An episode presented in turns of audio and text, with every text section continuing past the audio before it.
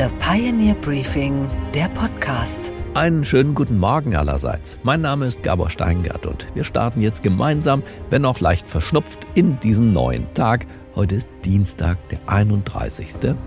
Januar. Bundeskanzler Olaf Scholz auf Südamerika-Reise, die letzte Station Brasilien. Das Land, das den Regenwald und damit die grüne Lunge dieser Welt beherbergt. Der Regenwald leidet, denn er wird abgeholzt, abgebrannt, eigentlich, muss man sagen, geschändet. Der Drehbuchautor Nikolaus Tadoquella Livitan berichtete hier bei uns im Podcast über die illegale Rodung des Regenwaldes, illegal, aber gleichwohl befürwortet von Ex-Präsident Bolsonaro. Das ist sehr, sehr häufig illegal, immer mehr äh, finden diese Rodungen und diese, diese Brände statt in Schutzgebieten, die bisher weitgehend verschont geblieben waren. Ja, also das, was legal bewirtschaftet werden konnte, das hat man, das hat man schon äh, jahrzehntelang ausgenutzt. Bolsonaro hat schon vor Amtsantritt die, die Farmer geradezu ermutigt, ähm, Schutzgebiete äh, zu verletzen und da reinzugehen. Er hat gesagt, das, ist, das sind alles sozusagen nicht gehobene Schätze. Amazonien muss erschlossen werden. Scholz wollte erreichen, deshalb ist er gekommen, dass ein Handelsabkommen unterzeichnet wird zwischen der EU und den Mercosur-Staaten. Das ist ein südamerikanischer Staatenbund. Dieses Abkommen scheiterte genau daran, nämlich an der Abholzung des Regenwaldes. Wer die Umwelt so mutwillig schädigt und schändet, mit dem will Europa keine Geschäfte machen. Es war also eine Grundvoraussetzung, dass die Brandroderei aufhört. Jetzt ist Bolsonaro weg, abgewählt und wie steht's unter dem neuen Präsidenten Lula de Silva mit dem Regenwald und dann eben auch mit dem Abkommen, das für die deutsche Exportwirtschaft und damit für die Jobs in Deutschland so wichtig ist. Mein Kollege Gordon Repinski begleitet Olaf Scholz die ganzen Tage schon auf dieser Südamerika-Reise. Einen schönen guten Morgen, Gordon. Guten Morgen, Gabor. Sag uns, wie geht's dem Regenwald nach diesem Besuch in Brasilien? Ja, dem Amazonas-Regenwald, dem geht's natürlich immer noch nicht gut. Die Jahre der Bolsonaro-Regierung, die haben schon ihre Spuren hinterlassen. Äh, da sind viele Hektar abgebrannt worden und jetzt geht's für Lula darum, da eine andere Politik einzuschlagen und das will er. Er hat in der Pressekonferenz gesagt, dass er zum Beispiel die Goldsuche in den Gebieten beenden will. Das hat er mehrfach betont. Also da ist Hoffnung in Sicht und auch der Kanzler hat in Aussicht gestellt, festgestellt, dass Deutschland ihn unterstützt. 200 Millionen Euro sollen allein zum Regenwaldschutz von Deutschland nach Brasilien fließen. Also es geht dem Regenwald vielleicht perspektivisch wieder etwas besser. Das bedeutet, Gordon, dass das auf Eis gelegte Abkommen zwischen der EU und den Mercosur-Staaten jetzt doch unterzeichnet werden kann? So weit würde ich nicht gehen. Dafür stecken Abkommen und die Verhandlungen wirklich zu tief im Schlamm. Dafür ist zu viele Jahre da jetzt nichts passiert. Aber immerhin, es gibt wieder den Anschein, dass es wieder vorangehen kann. Das haben sowohl Olaf Scholz als auch all die Partner hier auf der Reise in Argentinien, Chile und eben jetzt auch hier in Brasilien gesagt. Lula hat gesagt, es kann am Ende der nächsten Wahlperiode irgendwie der Fall sein. Und das ist ein echter Hoffnungsschimmer. Es hängt aber natürlich nicht nur an Deutschland oder Brasilien, sondern an der gesamten EU. Und da ist ja auch Frankreich mit seinen Agrarinteressen ein wichtiger Player. Gordon, sag uns, wie ist die Stimmung im Regierungsflieger? Ist Olaf Scholz zufrieden mit dem Ergebnis dieser Reise? Ja, Gabor, es gab Licht und Schatten. Also Olaf Scholz hat sich schon gefreut über den guten Start in Argentinien, über die sehr freundschaftlichen Gespräche auch in Chile und auch in Brasilien hat er Lula natürlich als Freund begrüßt. Andererseits muss man sagen, was Lula da über Russland und den Krieg in der Ukraine gesagt hat, das wird Olaf Scholz nicht freuen. Lula hat relativiert, hat gesagt, beide Seiten wollen nicht zurückweichen, hat gesagt, er wisse gar nicht, wo der Krieg angefangen hat. Also, das gab wirklich einen schlechten Beigeschmack für den den Bundeskanzler und er hat während der Pressekonferenz richtig die Augen gerollt und Augen verdreht. Also man muss sagen, das sieht man selten bei ihm und äh, das ist wirklich ein Wermutstropfen nach drei Tagen eigentlich erfolgreicher Reise. Vielen Dank für diese Lageeinschätzung von vor Ort und dir und den Kolleginnen und Kollegen einen guten Rückflug. Mach's gut, Gabor, danke. Unsere weiteren Themen heute Morgen. Arndt Freitag von Loringhofen war bis vergangenen Sommer der deutsche Botschafter in Polen. Mit ihm spreche ich jetzt gleich über Waffenlieferungen, die Stimmung in Polen und auch darüber, wann dieser Krieg denn beendet ist. Man sieht, dass ähm, Putin die Bevölkerung auf einen längeren Krieg einstellt. Die russischen Oppositionellen haben mir teilweise sogar gesagt, sie befürchten, dass das noch ins nächste Jahr geht, dann ist Präsidentschaftswahlkampf. Anne Schwed an der Wall Street spricht über den neuesten Plan des Autobauers Ford und wir hören die schöne Geschichte des neugeborenen Felix. Außerdem sprechen wir über einen Neandertaler Kometen am Himmel über Europa, den wir heute alle sehen können. We are fighting a war against Russia and not against each other. Thank you. Sind wir nun im Krieg mit Russland, ja oder nein? Sie sagt so, der Kanzler sagt anders. Aber wie blicken eigentlich unsere östlichen Nachbarn in Polen auf diesen Krieg in der Ukraine? Polen grenzt ja direkt an die Ukraine, ist sozusagen der Brückenkopf der Europäischen Union, der NATO auch zu dem Kriegsgebiet. Einer, der Polen bestens kennt und den Konflikt aus der Nähe erlebt hat, ist Arndt Freitag von Loringhofen. Bis zum Juli 2022 war er deutscher Botschafter in Polen. Er hat Annalena Baerbock dort in ihr Amt eingeführt. Zuvor war er lange als Diplomat, aber auch im Geheimdienstbereich tätig, unter anderem bei der NATO und als Vizepräsident beim BND. Ich habe Arndt Freitag von Loringhofen zu mir ins Podcaststudio eingeladen, um seine Expertise für Sie und für mich zu erfragen. Los geht's. Einen schönen guten Tag, Arndt von Freitag. Guten Tag, Herr Steingart. Kaum sind die Kampfpanzer genehmigt, seitens des Westens fordert die ukrainische Regierung schon Kampfjets und auch U-Boote. Was ist das aus Ihrer Sicht? Eine leidenschaftliche Verteidigung der, der eigenen Freiheit oder dreist? Dreist ist es auf keinen Fall. Ähm, man muss verstehen, dass die Ukraine einen existenziellen Kampf kämpft und keine Zeit hat. Man befürchtet jetzt eine neue Großoffensive der der Russen. Und insofern kann ich sehr gut verstehen, dass aus ihrer Sicht alle schweren Waffen, die wichtig sind, um diese große Offensive äh, zu verhindern und in der Perspektive auch Territorien wieder zurückzugewinnen, ganz, ganz oben auf der Agenda sind. Aus deutscher Sicht wirkt es natürlich ganz anders, denn wir haben gerade einen enormen Kraftakt verbracht, um die Entscheidung über den Export der Leopard 2 Panzer abzustimmen und zu entscheiden. Und es passt nicht ganz äh, zueinander aus unserer Sicht, aber ich denke, die Ukraine muss man hier gut verstehen. Aber die deutsche Bevölkerung hat, hat eine Sorge, nämlich, dass wir doch zur Kriegspartei werden, dass wir immer weiter reinschlittern in eine Sache, von der viele glauben zumindest, dass sie uns nichts angeht, zumindest uns nicht so viel wert ist, dass wir unser eigenes Land riskieren dürfen. Dürfen wir unser Land riskieren?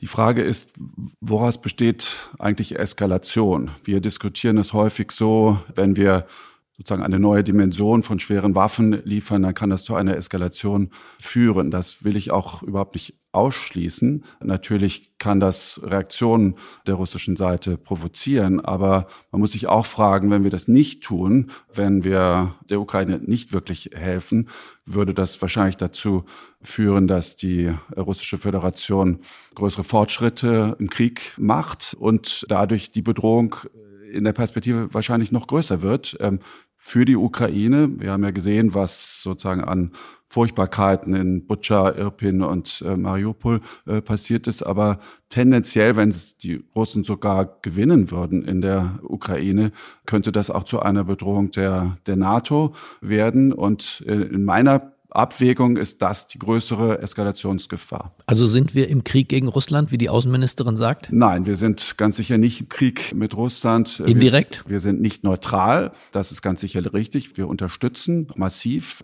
auch eben durch schweres Gerät, die Ukraine. Aber wir sind nicht Kriegspartei.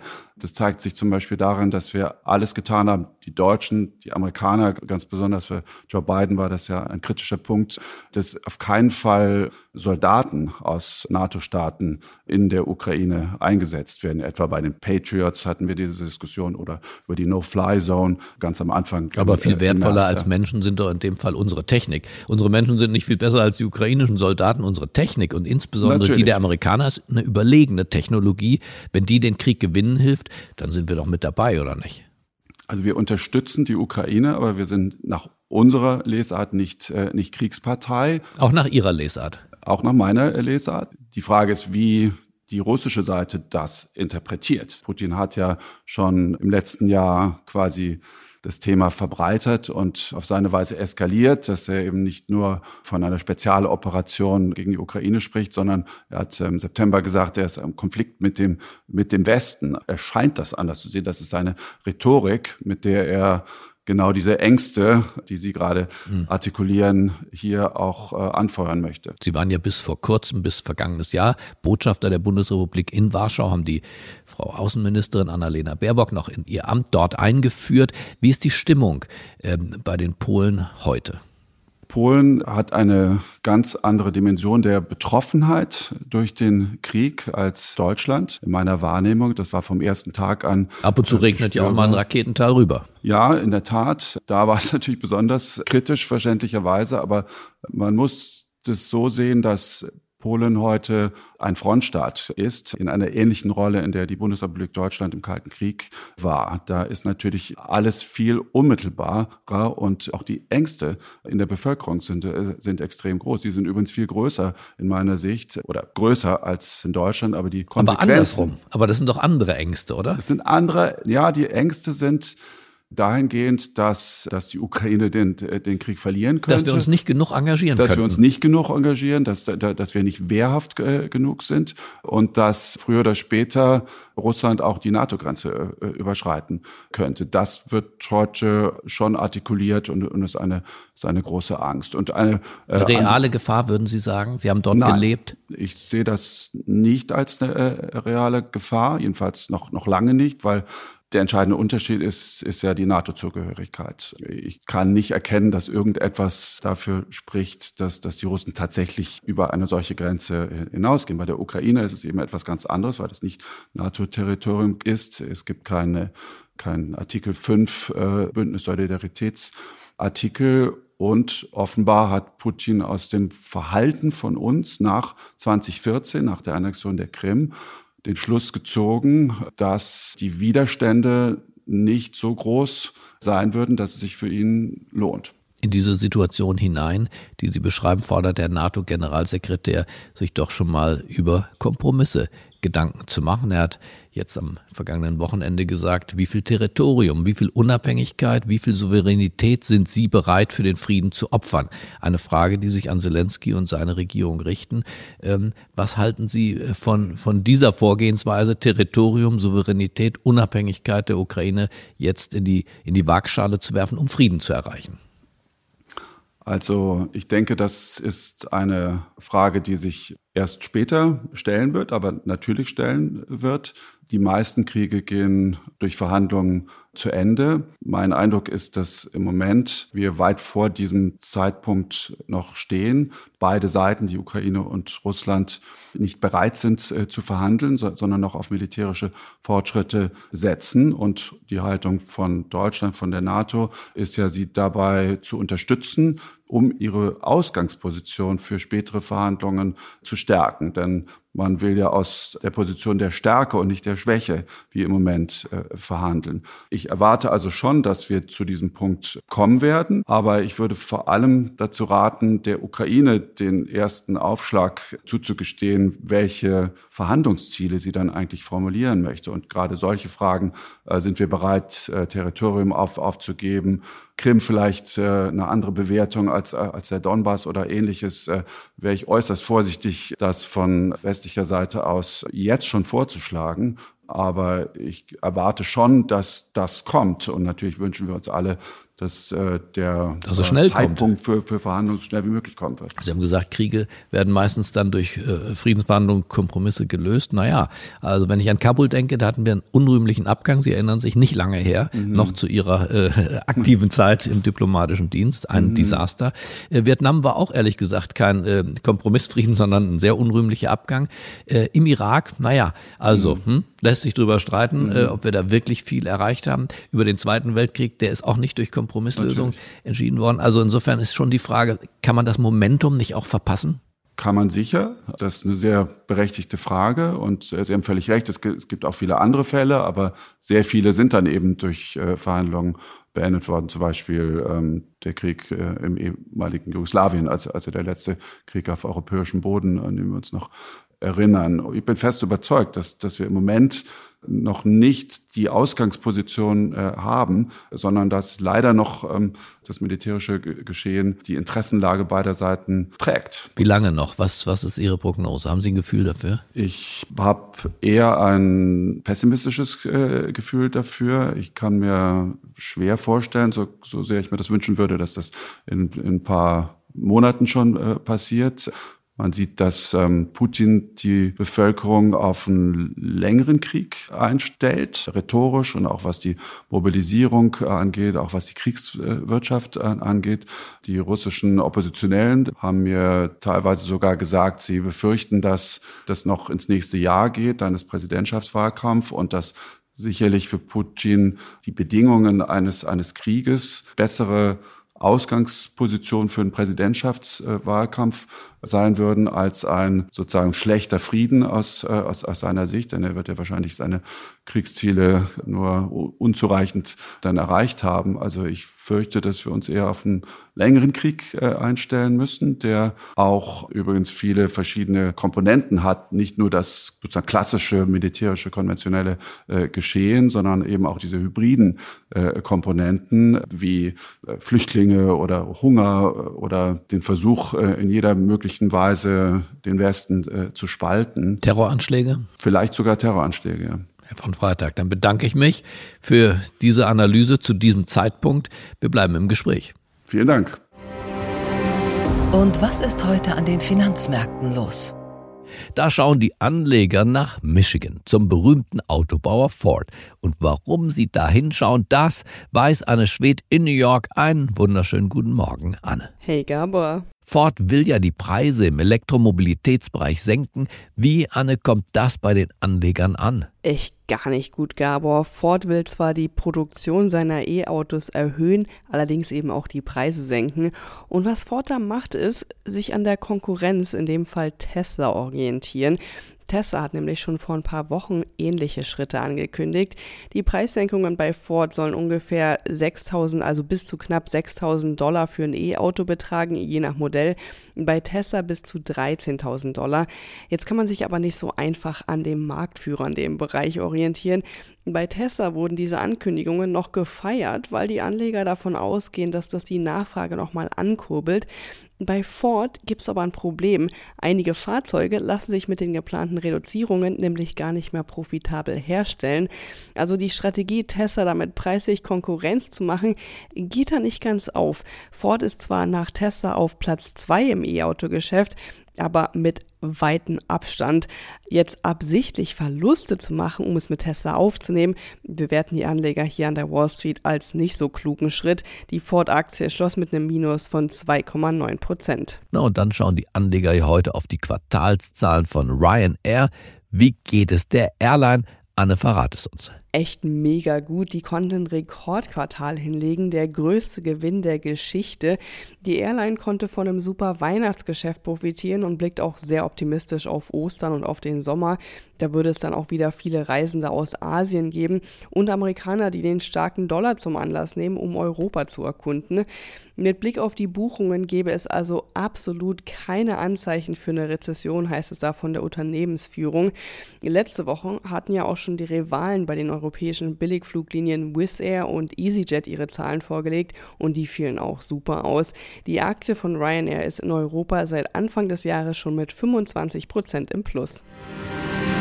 Okay, Gabor, und was hat dich heute Morgen wirklich überrascht? Na, dass bei der Deutschen Bahn auch Dinge zu früh kommen können. Gemeint ist nicht die Ticketkontrolle, auch nicht der Zug. Von den Getränken im Bordbistro wollen wir gar nicht reden. Nein, wir sprechen von einem Baby. Denn am Sonntagmorgen setzten plötzlich bei einer hochschwangeren Frau im ICE von Paris nach Stuttgart die Wehen ein. Das Baby entschied wohl bahnfrei, ich komme. Der Zug musste Not halten und Sicherheitskräfte am Bahnhof stellten die nötigen Weichen für die Geburt. Nach mehr als einer Stunde war es dann soweit, der kleine Felix erblickte gesund und munter das Licht der Welt. Und für den ICE ging es dann mit einer 80-minütigen Verspätung weiter nach Stuttgart. 80 Minuten Verspätung, das schafft die Bahn an normalen Tagen, auch ohne Geburt und ohne Baby. Jetzt muss die Deutsche Bahn ja nur noch ihre Bordanlage ein bisschen umstöpseln, von diesen langweiligen Durchsagen umschalten auf den Babysitter Boogie. Ich bin der Babysitter von der ganzen Stadt und weiß, dass einst der Baby schon ein Hobby hat. Es singt so gern den Babysitter Boogie Woogie Song und der geht. Boogie. Und was, Gabor, geht eigentlich gar nicht? dass wir so lange warten mussten, vom Neandertaler bis heute, um eine kleine astrologische Sensation zu sehen. Es ist nämlich so, ein grüner Komet fliegt heute und auch morgen an unserer Erde, an unserem blauen Planeten vorbei, und zwar so nah, dass wir ihn, den Kometen, gut sehen können. Der Komet ist nur, Achtung, 30 Millionen Kilometer von uns entfernt in diesen Tagen. Und weil seine grüne Nebelhülle einen Durchmesser von 50.000 Kilometern hat, also viermal so groß wie die Erde, kann man ihn auch mit bloßem Auge sehen, wenn, ja, wenn man denn einen wolkenfreien Tag erwischt. Und im Flieger über den Wolken, da sehen wir ihn auch. Der Komet kam schon mal an der Erde vorbei vor 50.000 Jahren. Da liefen in unseren Breitengraden noch die uns artverwandten Neandertaler rum. Ob die sich gewundert haben, was da Grünes vorbeifliegt, das, das werden wir wohl nie erfahren. Die hatten auch andere Gehirne als wir. Vielleicht war es ihnen auch einfach egal. Bill Nye, der berühmte Wissenschaftsjournalist aus den USA, ist fasziniert davon, dass wir die Ersten seit dieser Steinzeit sind, die den Kometen heute sehen. This particular comet takes about 50,000 years to orbit the sun. So literally, no one has seen it since the Stone Age. The Green Comet. Watch for it. Fakt ist, wenn Sie ihn jetzt verpassen, dann, ja, dann war's das, würde ich sagen. Der Komet kommt zwar wieder, aber wahrscheinlich erst in 50.000 Jahren. Ich sehe den Sternenhimmel, Sternenhimmel, Sternenhimmel. Ich wünsche Ihnen einen intergalaktischen Start in diesen neuen Tag. Bleiben Sie mir gewogen, es grüßt Sie auf das Herzlichste. Ihr Gabor Steinberg. Und kaum fühle ich erste Triebe, meinem kleinen Herz spür ich diesen tiefen Schmerz. Oh, die Sterne lasst mich nicht allein. Oh, Sterne kann denn Liebe Sünde sein. Ich sehe den Sternenhimmel, Sternenhimmel,